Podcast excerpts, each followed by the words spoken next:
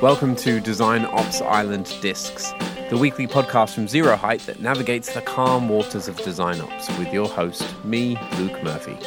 I'm a design advocate at Zero Height, and I'm talking to the best folks in design ops to navigate us through what it takes to float design ops within your design org.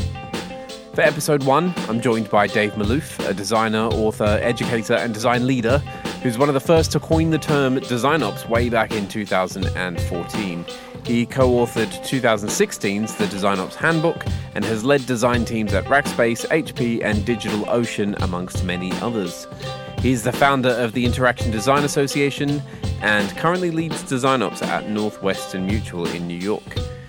In today's episode, we're going to cover off what design ops is, how it's changed in the last six or so years, and how people may misconceive it as a practice.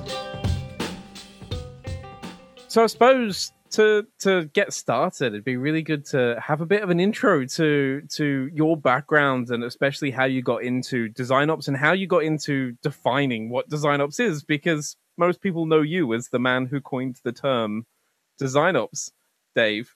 Um, especially from the what is design ops the and the design ops handbook um, from design better so yeah i suppose can you tell us a little bit about that? Sure. So you know i've had a long career as a designer and at one point i became a professor of design and kind of like lost uh, for four years my connection to really like design industry.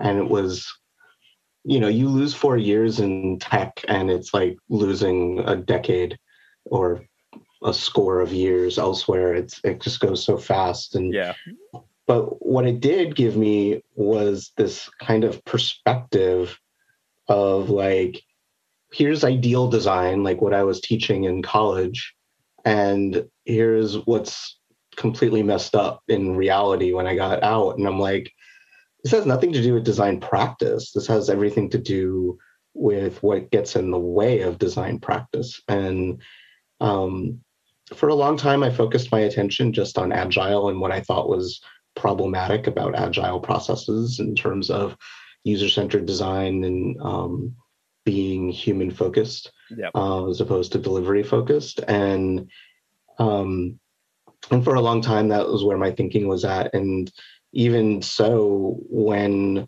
I started really putting the word design and operations together in my mind, other people have done it before me in different ways.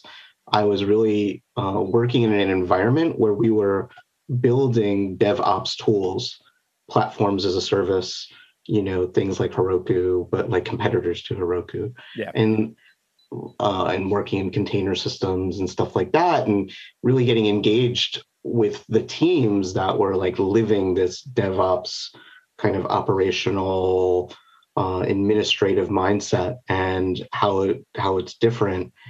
And I was like, how can I process this in the design world so that designers can still have everything they need to do quality design, but keep up with even the further accelerations in speed, velocity, whatever that engineering was going through and product management was going through.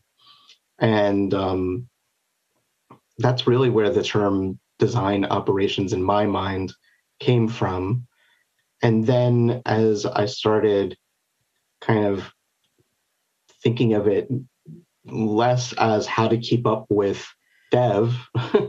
um, and more to amplify the value of design in these contexts um, that's where it started to get broader and broader for me to the versions that got published in um, whether it was the design ops handbook or my own writings or talks or whatever and really just started to focus on how do we make sure that design's value is not being diluted and how do we make sure that design practices are what we're focusing on instead of design deliverables? Yeah I, I suppose because you know for you you've kind of split it up into three spheres of operations right? Where it's people operations business operations and then workflow slash tools slash process operations mm-hmm. delivery operations right um because there is this difference between design ops as like a methodology and a way of thinking, and then we're starting to see design ops as a role come out. And mm-hmm. I suppose have you has this changed the way that you've been thinking about it over the last few years since you were sort of talking about this a lot? Because I've what I've seen at least is that design ops as a role has started to focus a lot more on the tooling and process delivery side of things, mm-hmm. the delivery ops side of things, and the I don't know, the business slash people side of it is kind of being left. Oh yeah, that's we we care about that, but that's over there. Do you think this is a good thing or? For me, um, design ops was always, um, well, wasn't always, but like it's always been about helping designers and design leaders focus on the verb of design and and in doing so helping others understand that design is a verb. Yeah. Uh, or the value of design is the verb. Yeah. Right? And the practice itself. And uh, some people even when i was first starting out like their version of design ops their language for design ops was practice management right yeah and a lot of organizations had studio managers and you know i think what we're finding in terms of the focus on program management, delivery management, producers in design operations is not fundamentally a bad thing. You know, even in my own team that I've been building since in the last year, um, what the the place where I've been growing it from the get go has been in program management. Yep. And quite honestly, that's where the need is strongest.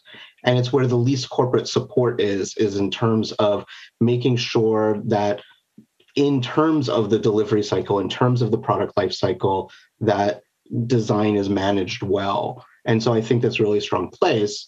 I also think that, like, from a corporate perspective, the partnerships around people management or human resource management and finance and IT are um, they're in place.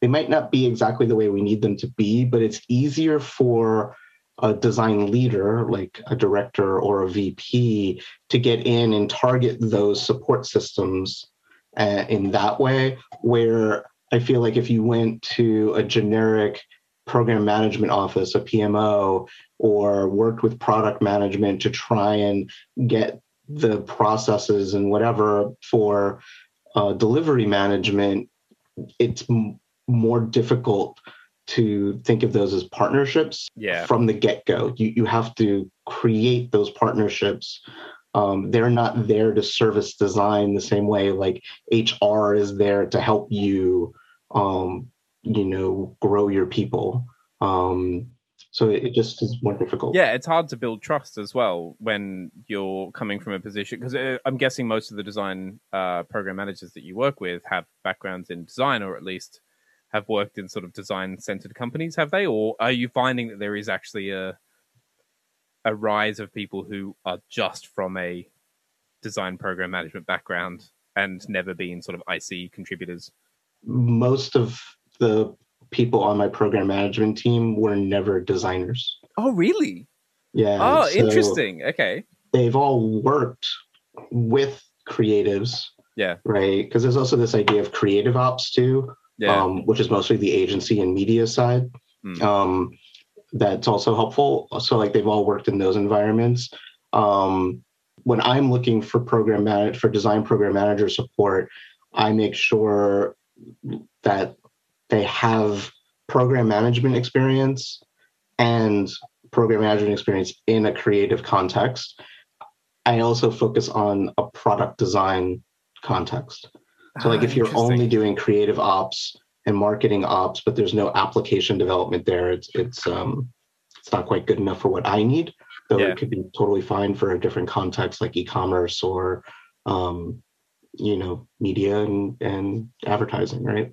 So. Ah, that's fascinating. It's because I've always seen because I suppose I've I haven't yet worked in an org that's been big enough to um, need dedicated design program management.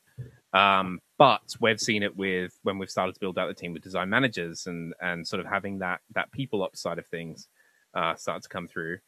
Um, and from what I've seen, at least, I don't think I've met a design manager yet who is in the people management space who doesn't have IC, who hasn't had IC credentials, um, because there's that element of trust there. Um, and, and, I suppose you know at least if you've got experience where you've got the uh, design program managers having at least worked in a creative field, then they know how to mm-hmm. build that trust. Um, but no, it's just just interesting because it's one of those assumptions that I made that oh, this is clearly just somebody who's come from an IC background and has decided to switch across because they're interested in you know the uh, managing managing the the delivery, managing the program. Yeah, um, I I think though it's it's a hard pivot. Just like if I wanted, if you imagine someone pivoting from being a program manager to wanting to be a designer, yeah. right? Like it, the skill sets are that different from each other. Yeah. Right. Yeah. And I think um, design literacy is important to a program manager, but not design fluency. Right. Um, the same way that you know the flip is is also true. So I think, um, but that said, as I'm now starting to like reach the point of like I finally have my ratios in place for program management to designers. Um, I'm now looking to build out the practice management side of my design ops team. Mm-hmm. In those cases, when it's really about the practice management, the people ops, and the business ops, having more of a hands on experience as a designer is definitely going to be um, key to being able to, to do that kind of work. Or somebody who, if I'm hiring at a more senior level, somebody who's like been a studio manager, yeah. you know, and, you know, something like that um, might really might really help with that. Um, but I could also see, you know, like it, it's it's a different day um, now than five years ago, right? So like five years ago, it was really about a designer like myself um, figuring out that oh my strengths are in these areas my interests are in those areas and the needs are there so I'm gonna I'm gonna self pivot, right? Yeah, yeah. Versus and and build the practice out of necessity within the roles that I'm in and gain experience that way. But if I was thinking about it today, I might hire my first people ops person might be somebody out of college who really took design courses but really is not a great designer but like ah interesting. you know and then i can sort of train them up on the operational aspects of it.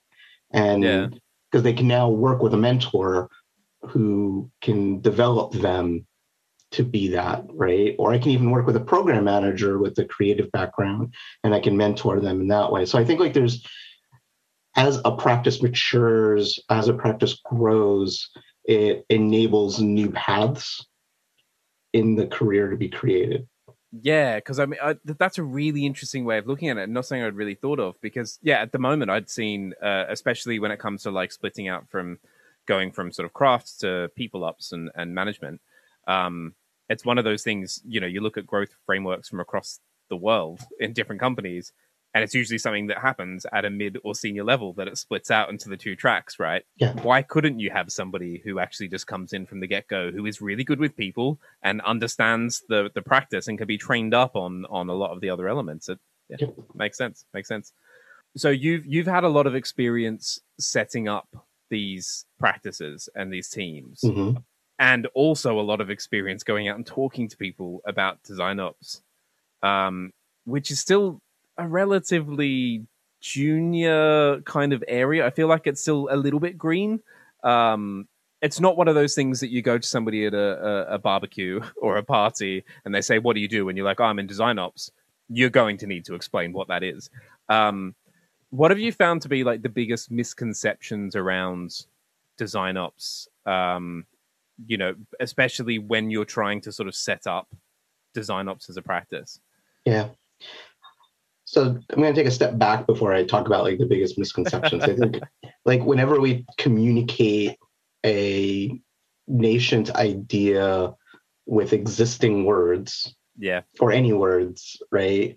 Um, people always fill in the gap based on their own experience, right? And so that's where like that's where my idea of the lenses of design operations came in and why I called it lenses is because it's like okay there are these three major starting points that people come to operations with right? And i think that's one of the reasons why program management kind of grew so quickly is because it was one of those really big lenses that already existed.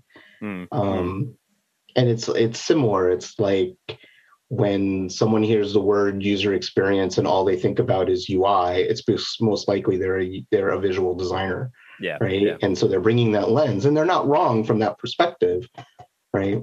So i think like that's that's something to to think about when answering these like misconceptions. And i think like one example of that um, which is also on the delivery side of of things is um, design ops is a design system right? That was like one of the early ones that i was uh, or design ops is devops right? Because it ends in ops. You yeah. know it's devops for designers. Um, it's where i started as well yeah.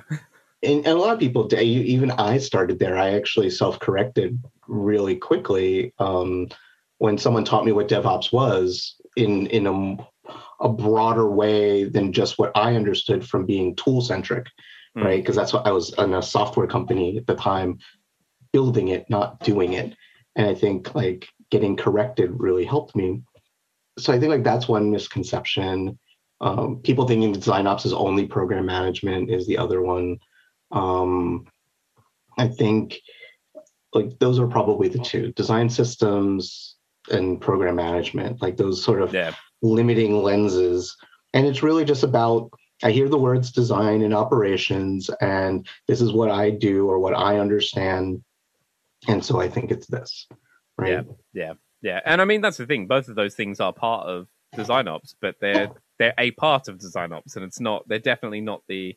It's funny actually because I've seen on the other side, you know, when talking to uh, other sort of design leaders, and I feel like that the shift, the focus has shifted a little bit internally within designs to really focus in on the business and the people ops because it's like that's what a lot of people really care about and get excited about good org design and good you know how to structure your, your leadership how to how to you know, get your seat at the table to use a cliche.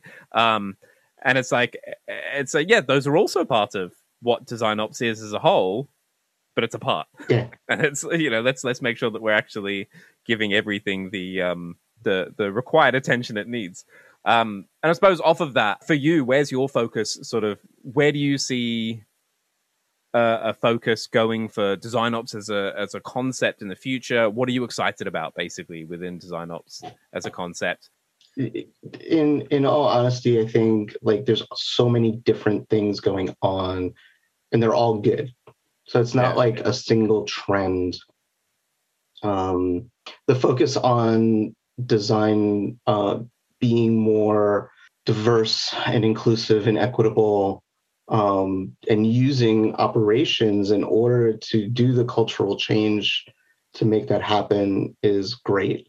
I think thinking about automation in order to accelerate things can be good and bad oh, depending on how it's used yeah. right i think if it's only about increasing delivery time speed then it's bad if it's about making space for reflection making space for more designing then it's great.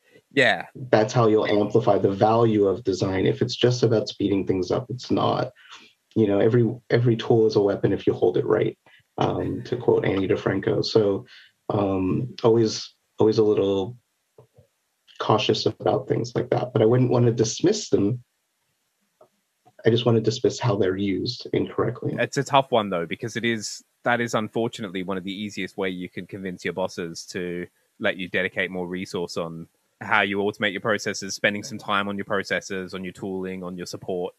Mm-hmm. You know, one of the easiest ways is, oh, we can speed up the delivery, or we can, you know, and you know, we can spend saying we can spend more time doing the, you know, the actual design process work um, bosses that you talk to, they hear that and they just go, "Oh, so we can get more out." And it's like not necessarily. It just means that what you're actually going to work on is going to be better, and your designers are probably going to be happier because they've been able to spend the required amount of time to actually focus on on the things that they should be focusing on, right? Yeah, and I think like the one thing that I would add to this mix uh, around that same thing about making time um, but it's also about focusing expertise is where tooling and automation and data management whether it's design ops or research ops um, come in and allow for better democratization of skills. Yes. So you can focus the greater expertise on the places where the impact will be yeah. stronger yeah, hundred percent. Yeah. Um, okay, so before we uh, finish up, because uh, I think we are coming up to time. Um, of course, we this is Design Ops Island discs, so um, we need to do the the customary set you up on your boat and send you off to your desert island, and you're allowed to take uh, one piece of music, one piece of literature, and one luxury item that you're going to spend your days on your desert island with. So, uh, what what are those those three items for you, Dave? So music is easy. Um, so it would probably be um, U2 live in Paris, um, uh, Joshua Tree live in Paris, um, unless they ever make a published recording of the 30th anniversary tour, then that would win. but the Joshua Tree tour, first one, was an amazing experience. Strong choice. Um, Strong choice. Um, book. Let's see. I don't I don't read books a second time. so I'm not like I'm not really a strong reader. Um so I'm going to pass on the book thing. Maybe like I think like if I had to have a book, it would need to be like a really strong inspirational graphic novel um, something like that that that I could go back to. Um, That's okay. You've you've got yeah. time to set off for the desert island, so I'm sure we can just we can just get one commissioned for you. Just just give okay, us the themes, cool. and we'll get the best graphic novel people to work on it. So, and yeah. then one luxury item. Ooh, luxury item. God, is it a cheat to like say I, I want my iPad uh, with a 5G on it? Like, um, that that's which then gets me everything else I want. So, um, but I think that would be the luxury item that I would. I mean, that's fair. Choose. That's fair. That's fair. Yeah. I mean, actually, you know what? I like coconut water, so I, I can live off that for a while, and you know. See, I was thinking I'd take my piano, but actually, now you've you've mentioned that, I think I think my iPad's probably up there as well. because you like your iPad is a piano if you really want it to be, right? You know, not the best reflexive experience, but you know, you can make do. Hey, and I mean, worst comes to worst, you can just hook up some nice hardware hack using uh, coconut trees um, to create your yeah. own piano that just works out of the iPad, exactly. so it's fine. Thank you so much today for joining us for the first episode of Design Ops Island Discs. Uh, we're going to leave him with Bono and his iPad, although I am a little bit worried that the mobile signal on the island is going to be a little bit rubbish. If you'd like to follow Dave, you can do so on Twitter at DaveIXD, or you can find a whole load of resources on his website at davemalouf.design. This podcast is brought to you by Zero Height, the design system documentation platform you can jump in at any point and create your first style guide for free by heading over to zeroheight.com slash podcast. Make sure you add that last part of the URL in so that you let them know that we sent you. For the next episode, we set sail for Canada, where I speak to Harjit Bal about running a design audit for your design org. Until then, bon voyage.